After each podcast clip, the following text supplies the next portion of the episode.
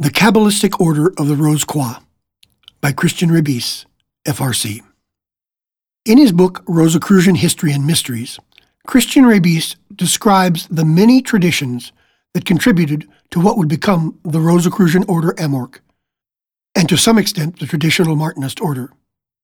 The excerpt below briefly describes the history of the Kabbalistic Order of the Rose-Croix and its founders, who greatly influenced both traditions.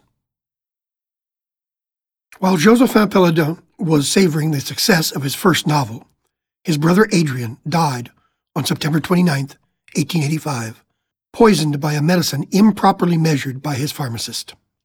An article announcing his death in the journal Le Messager de Toulouse described him as a Rosicrucian. The text was signed a Catholic R.C.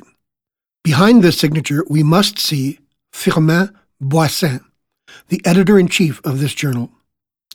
Let us add that the latter knew the photographer Clovis LaSalle, whom he met through the printer Paul Edouard Privat. In turn, H. Spencer Lewis was to meet Clovis LaSalle many years later in Toulouse. During this period, the friendship between Joséphin Péladan and Stanislas de Guaita took shape, and upon the advice of the writer, the latter got in touch with Firmin Boissin. On August 12, 1886, Stanislas de Guaita informed Joséphin that he had received a long and learned letter from his friend Bois Plus Saint. The way in which he wrote this name, with a cross in its center, is strange, and it is interesting to note that after this correspondence, Stanislas de Guaita signed his letters with the expression R plus C and called Joséphin Péladan my dear frater. Can it be concluded that he had been received into the order by Firmin Boissin? Events seem to have come to a head at this time. Many occultists then living in Paris were members of the Theosophical Society, but they remained disappointed by its excessively Eastern teachings. Included among them was Gérard Encausse, 1865 to 1916, better known as Papus. As a student of medicine, he had the opportunity to work with Dr. Jules Louis, who had done some research in hypnosis at La Charité Hospital in Paris. It was there that he met Augustin Chaboseau, 1868 to 1946, with whom he soon reorganized the Martinist order. In 1888, after the death of its president, Louis de Ramard, the French division of the Theosophical Society fragmented. He published his Traité élémentaire de sciences occultes, Elementary Treatise on Occultism, 1888, a book with which he wanted to restore Western esotericism and to put occultism on an equal basis with subjects taught in the universities.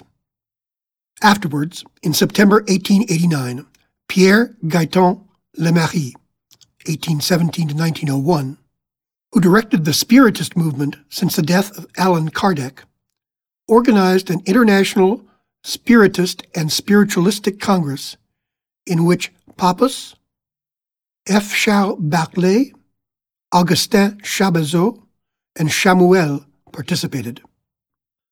This important event allowed occultists to free themselves from the Theosophical movement, especially as the journal L'Initiation, launched by Papus and his friends in October 1888, began to experience some success.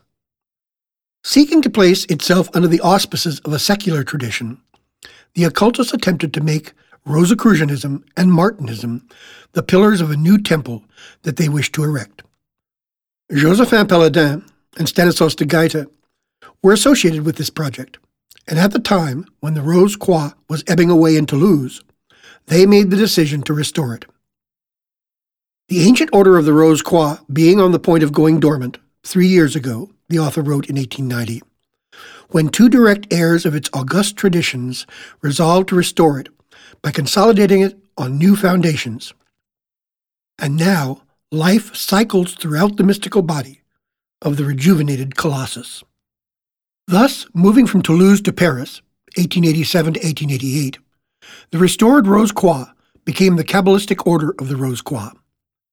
This order was directed by a Supreme Council of 12 members, of whom 6 remained unknown, their role consisting of rebuilding the organization if it were to be dissolved for any reason whatsoever, Among those who were members of the Council of 12 at one time or another, let us mention Stanislas de Guaita, Joséphin Péladan, Papus, A. Gabrol, Henri Torion, François-Charles Barlet, Augustin Chaboseau, Victor-Émile Michelet, Sedir, and Marc Avon. The order was structured around a hierarchy of 3 degrees acquired by examination: Bachelor of Kabbalah, Master of Kabbalah, Doctor of Kabbalah. And entry into the order was reserved to Martinists having achieved the SI degree. Thanks to the journal L'Initiation, the order became well known, and before long, a troop of eager occultists came knocking at the temple door. Stanislas de Guaita, who lived like a hermit in his first-floor apartment on Truden Avenue, allowed Papus to organize matters. But the capricious personality of an artist such as Joséphin Péladan was hardly suited for associating with such a strong-willed organizer as Papus. The latter wanted to open up the order and broaden it. In contrast, Joséphin Péladan wanted to reserve access to carefully selected initiates and was not at all in accord with the Masonic aspect that Papus wanted to impose upon the order. The positions of these two men were reconciled only with difficulty, especially as Joséphin Péladan reproached Papus for his taste in occultism and magic.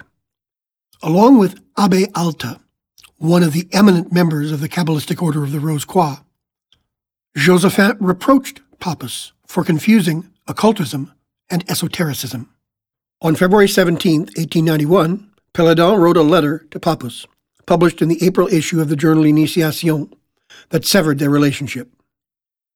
Heir to a tradition that he felt was on the verge of losing its mission, Péladan decided to work along different lines, and thus founded in May 1891 the Order of the Rose-Croix du Temple et du Graal, also called the Order of the Rose-Croix Catholique du Temple et du Graal, which he had already outlined in La Vice Suprême, his first novel, in 1884.